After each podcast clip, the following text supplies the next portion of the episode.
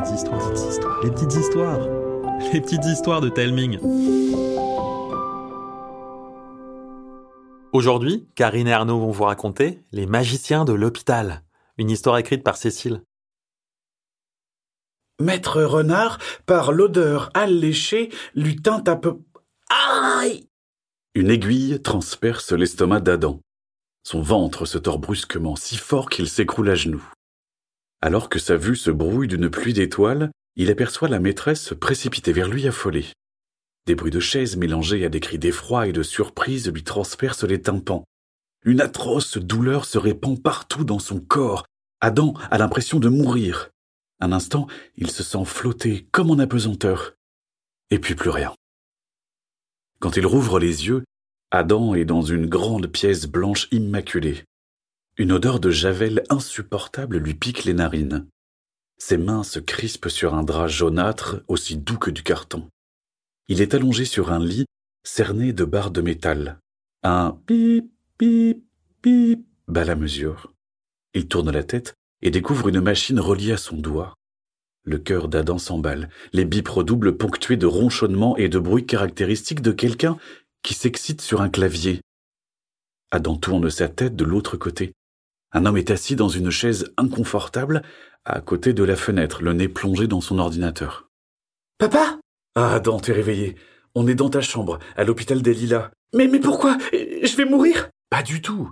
J'ai vu les docteurs, tu as l'appendicite. J'ai quoi? C'est un petit bout de ton intestin qui va pas bien et qui te fait mal. Demain, un chirurgien va t'opérer pour tout remettre en ordre. M'opérer? Ils vont m'ouvrir le ventre? Oui, mais c'est une opération banale. Et puis ils vont t'endormir. Comme ça, tu ne sentiras rien du tout. Une infirmière les interrompt pour leur annoncer que les heures de visite sont malheureusement terminées. Son père s'en va. Adam se retrouve seul dans cette immense chambre blanche, un plateau repas en face de lui.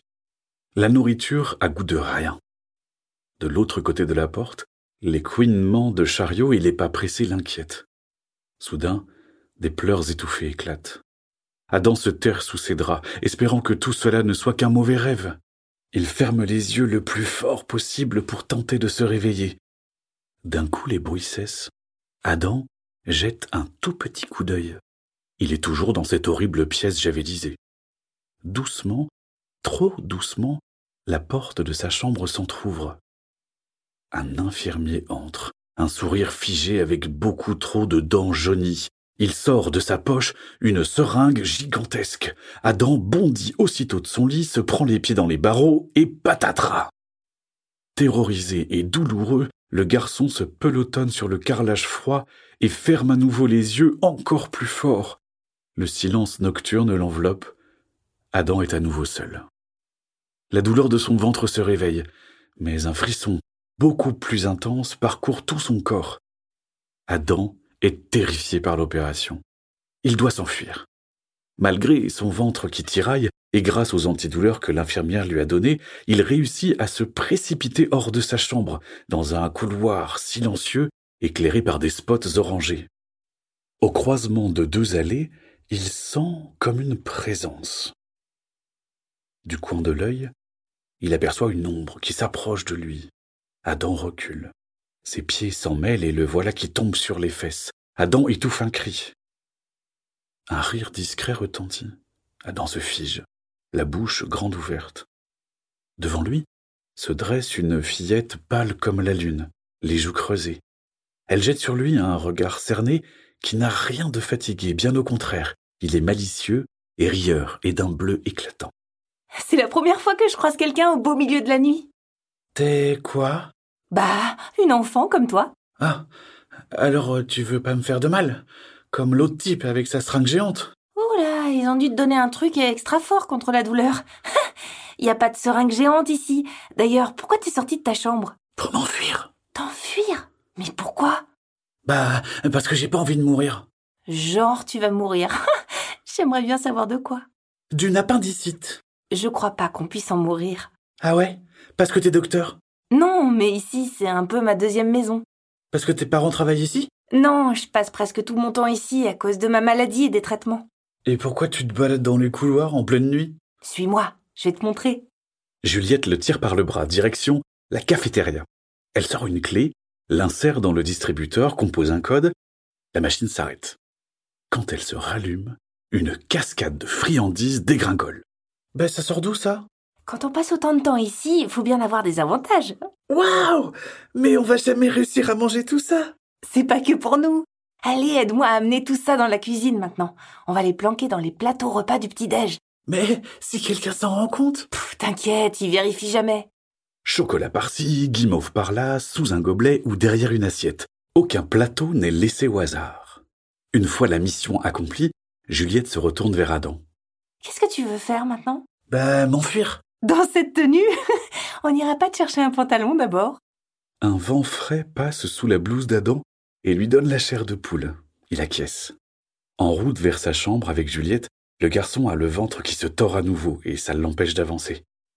Le voyant dépité, Juliette le raccompagne et lui promet que son opération va bien se passer.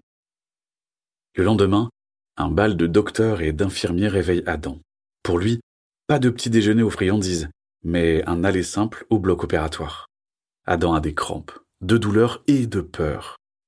Dans les couloirs, il aperçoit des enfants grignoter leurs friandises en cachette.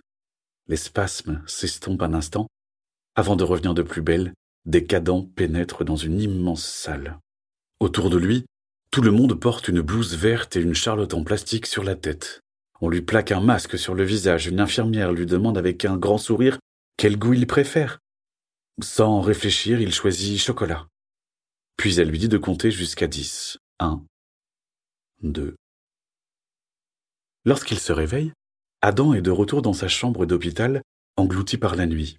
La tête dans le gaz, il distingue une ombre familière au bout de son lit. Juliette? C'est toi? Bah oui, qui d'autre à cette heure-là? Alors, ça s'est bien passé? Raconte je, je me souviens de rien, mais les infirmières m'ont dit que j'étais comme neuf. Sauf que j'ai encore super mal, et je peux pas me lever. T'inquiète, j'ai la solution. Juliette s'éclipse pour réapparaître une minute plus tard avec un fauteuil roulant. Et les voilà repartis pour une incroyable nuit version Juliette.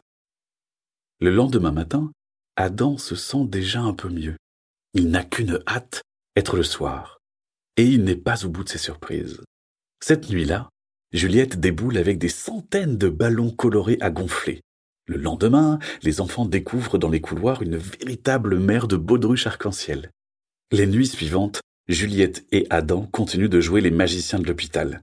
Cacher des paillettes dans les poches des infirmiers, dessiner une fresque géante sur les murs, envoyer des avions en papier remplis de gentils mots soir après soir, Adam se sent léger comme un cerf-volant. Jusqu'à cette dernière nuit, où après avoir remplacé toutes les blouses des enfants par des déguisements de super-héros, Juliette leur accompagne. Ah, C'était trop chouette d'avoir quelqu'un qui m'accompagne toutes ces nuits. Au revoir Adam, et bonne nuit. C'est comme si la réalité venait de lui donner une gifle. Adam réalise qu'il n'a pas vu le temps passer grâce à Juliette. Désarçonné par la nouvelle, les mots se bousculent dans sa tête et tout ce qui réussit à sortir n'est qu'un timide Bonne nuit, Juliette. Alors qu'un joli soleil matinal s'étire paresseusement dans la chambre d'Adam, son père entre, heureux à l'idée de retrouver son fils. Adam s'habille sans réel entrain. Sur le pas de la porte, il sent comme un nœud se serrer dans sa poitrine. Il regarde son père, lâche un Je reviens. et fonce vers la chambre de Juliette. Elle est vide. Son cœur tombe tout au fond de son ventre, ses lèvres tremblent et un torrent de larmes coule sur ses joues. Une main se pose sur son épaule et le fait sursauter. Eh ben, qu'est-ce qui va pas? Juliette? Elle est pas dans sa chambre? Elle est. Elle. Elle a changé de service très tôt ce matin, parce qu'elle était très fatiguée, mais elle va bien. Je peux lui transmettre un message de ta part si tu veux. Le visage d'Adam retrouve sa couleur. Il sèche ses larmes, reprend sa respiration, demande une feuille et écrit.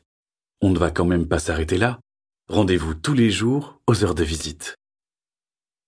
Voilà, l'histoire est finie. Dites-moi ce que vous en avez pensé en m'envoyant un message vocal avec vos parents par Instagram ou par mail à l'adresse hello at telming.com. H-E-L-L-O arrobase T-A-L-E-M-I-N-G.com. Et si vous avez une idée d'histoire qui vous trotte dans la tête, n'hésitez pas à me la partager.